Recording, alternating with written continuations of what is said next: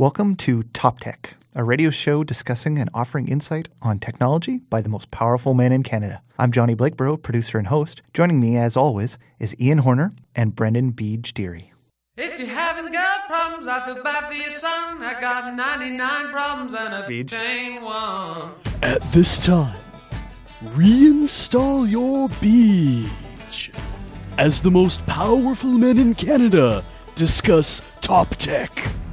This week, troubleshooting.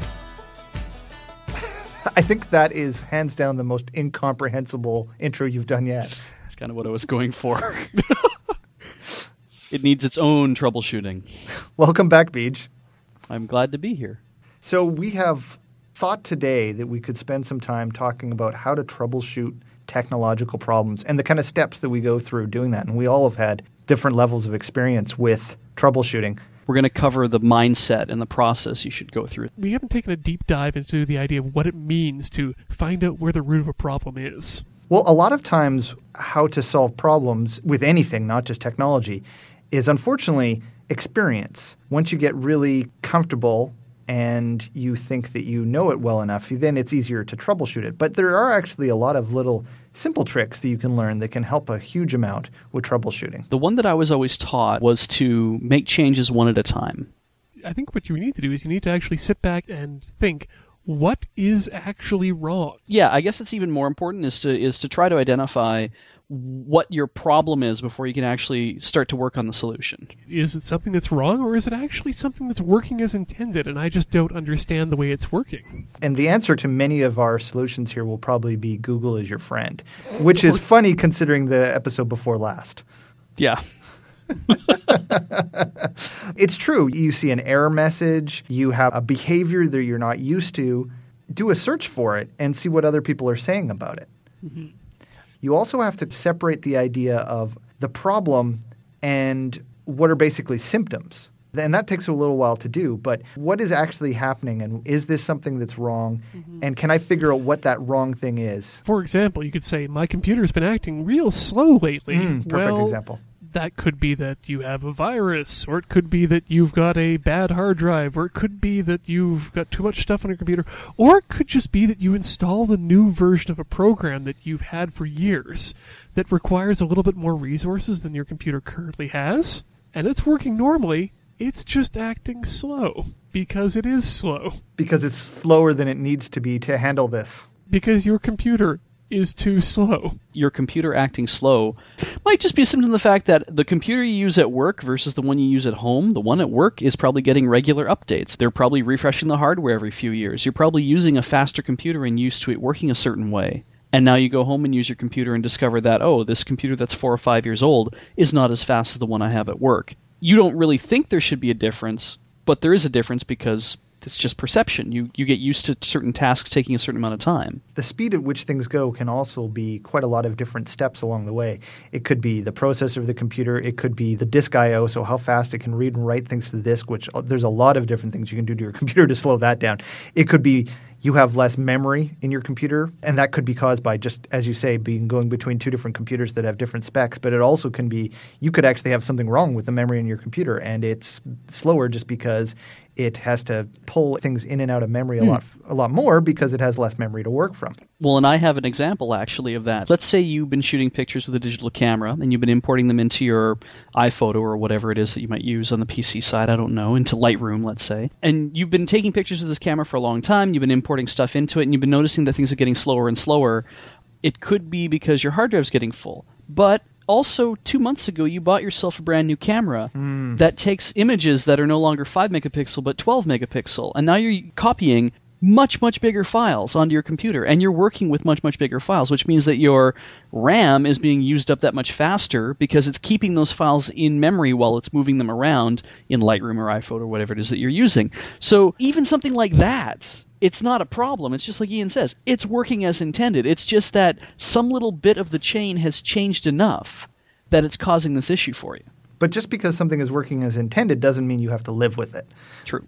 So you can fix those things in the sense that they're not actually broken, but that they're not working the way you would like them to work. And sometimes that means upgrading your computer. Sometimes that means cleaning up your hard drive. Oftentimes, it means running updates and making sure you don't have any virus or malware on your computer as well. You've now discovered that it's not a problem with your mind. It is actually. it's not a problem with your mind. It's not a problem with your expectations. It is actually a problem with your computer somewhere. Mm-hmm. Or any type of electronic device for that matter. I mean, there's got everything has a computer in it. Everything is a computer. Point is, step two: Have you tried turning it off and on again? yeah. It's surprising, but it is so true how much that helps. When you reboot a computer, and as I said, everything is a computer, there are a bunch of operations that are performed that flush caches and clear the memory, and just, it's like going to sleep. Not and not like putting your computer to sleep because it's not the same thing. It's like when you go to sleep at night. No, exactly. Putting your computer to sleep is like you getting drunk. Yeah. You're not very good at doing things for a while and you don't pay attention, but nothing gets cleared. But a good sleep is like a good reboot. But it's not putting to sleep like putting Fluffy to sleep, right? no.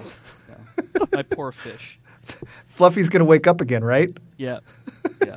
I think that Ian's right. There's a, a huge amount of problems with your computer that can be solved by just rebooting it. I actually ran into a problem today. I was trying to help someone with something, and I had a certain expectation of what the information they were giving me and expected that they knew a certain level of something about audiovisual stuff. And so they were telling me about this specialized dubbing VCR that wasn't working and that they weren't getting the menu on screen. And I'm like bringing up specs and I'm like, I'm, I can't actually look at the unit myself. So I'm looking at stuff online and I'm trying to troubleshoot through, through the whole problem. And it turns out in the end, it wasn't actually plugged into the television. And like that should have been the first thing I checked. Uh, Johnny, that's exactly the second thing that you should check.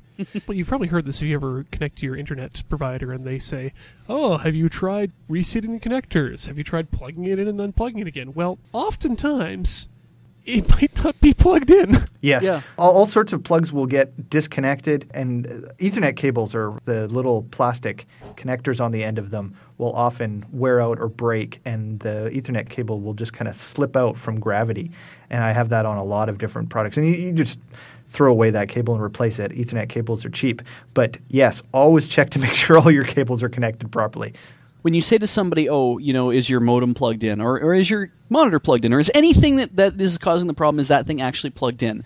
And of course, your first response is always, "Of course, it's plugged in," because you're not an idiot. Except that it's not about you being an idiot. It's not about you having missed something. What it, what it's about, especially to the guy who's on the phone, is that he wants you to go through and double check to make sure all this stuff is just connected. And uh, and before I call support now.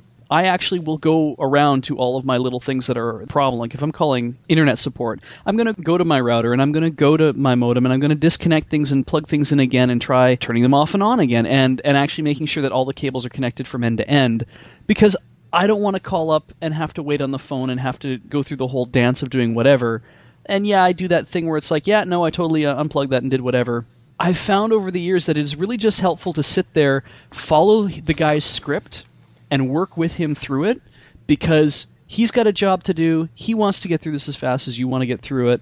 Um, he wants to get you up and running again. It's not about a thing where he thinks that you're dumb. He just wants to, you know, step through these steps to make sure that everything is squared away so he can get on to actually getting to what the root of your problem is. It's a process of narrowing down what the issue could be and saying to yourself, what was the last thing that changed on this? What was the last thing? Did I open up an email that looked a little suspicious? Like, try to think about all those things that could have happened. Did I go somewhere weird on the internet recently? Did somebody send me something? You know, think about all the little things that could be going on that you do on your computer on a regular basis and just think, did I do anything that was out of the ordinary? Oh, maybe that's why I'm having this problem. Did I give my computer to somebody to, to work on for like 10 minutes and now I'm something weird is happening to it? Well, you can look at it from the perspective of when's the last time I remember this working well? Yeah. and what has mm-hmm. happened since then that might have caused the problem. And computers are nebulous, difficult things to understand for the majority of people, and that's not an insult in any way. Oftentimes, you won't be able to tell what might have happened, but there is often real human factors that cause problems with computers. And I think it's really good advice, Beej, to think about all the things that you may have done differently since it last worked well. Mhm. Because you wouldn't open the hood of your car and just grab a big wrench and be like, that's probably the problem, and just start hitting it with the wrench. Because you're not using the tool correctly, and you're probably also going to make things worse. And that's the same idea here. If you're going to be working under the hood of your computer in a way, you need to think about all the little steps and all the little things that might be connected together. And you're going to you're probably going to hit a point where you'll be like, I don't know how to deal with this. First off, your computer probably has some sort of built-in diagnostic tools. Mm, yeah. Either boot mode that boots into a safe mode or a recovery disk or whatever. Just run those basics built-in system diagnostic tools and see if that fixes the problem. They're pretty smart nowadays and they're kind of designed to keep you from screwing things up. If not, well, then you may have a deeper problem, which brings me to my favorite solution format and reinstall. That's a nuke it from orbit kind of method. One thing I just wanted to mention, Ian, about the idea of using some of the built-in utilities to work on things before we get on to uh, formatting and reinstalling is for the love of God, do not click on those buttons on websites that say, Is your computer running slow? click here. Don't do that. That's almost guaranteed to make your computer run slow. Don't do it. Don't click on those. no, they, they will not help you. We are here to help you. They are not. We have no monetary interest in helping you. So flatten and reinstall, really. flatten and reinstall is, is is your next step. Well, I think it goes back to, and a really important thing is have good backups. I was just going to say, you know why flatten and reinstall? Because you've got a good backup, don't you? Yeah, you better. Don't you? you should be doing backups all the time. And then if you can't figure out what caused the problem, you say, you know what? End of January, everything was working great. First week of January, everything went sideways. I've got a backup from the end of January. I'm just going to restore from that. And everything is back to how it was then, even if you can't figure out what caused the problem between there and then. Ah, but that's the wonderful part too. If you restore to the last known good condition, and it's still going Ooh. bad, It's probably hardware. exactly, you've eliminated another possible problem. Step by step, eliminating. oh baby. Oh, baby.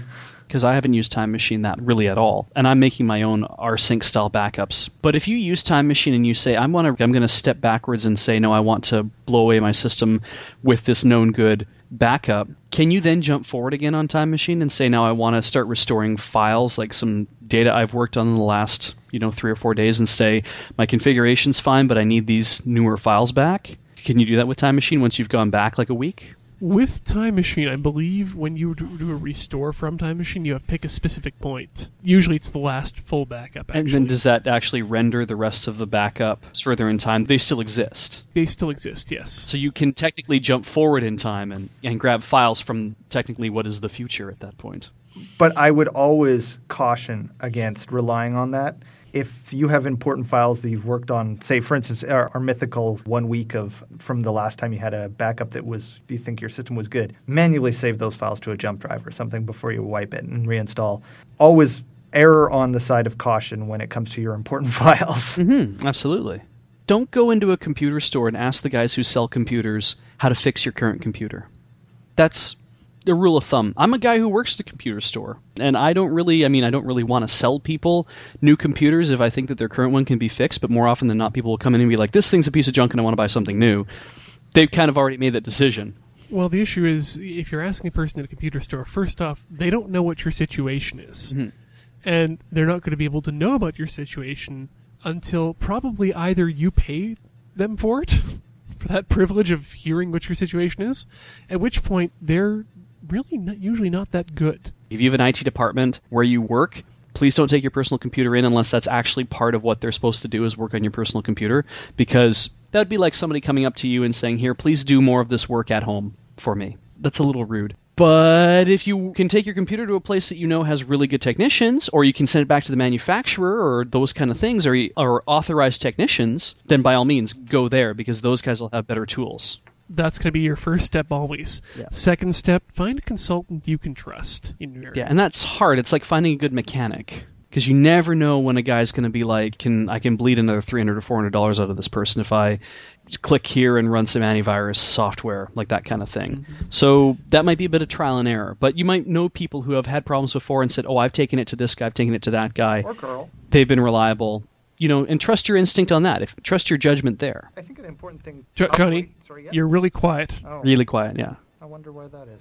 I've got a loose cable or something, maybe. Yeah, that's exact. Yeah, the, that you just buzzed out.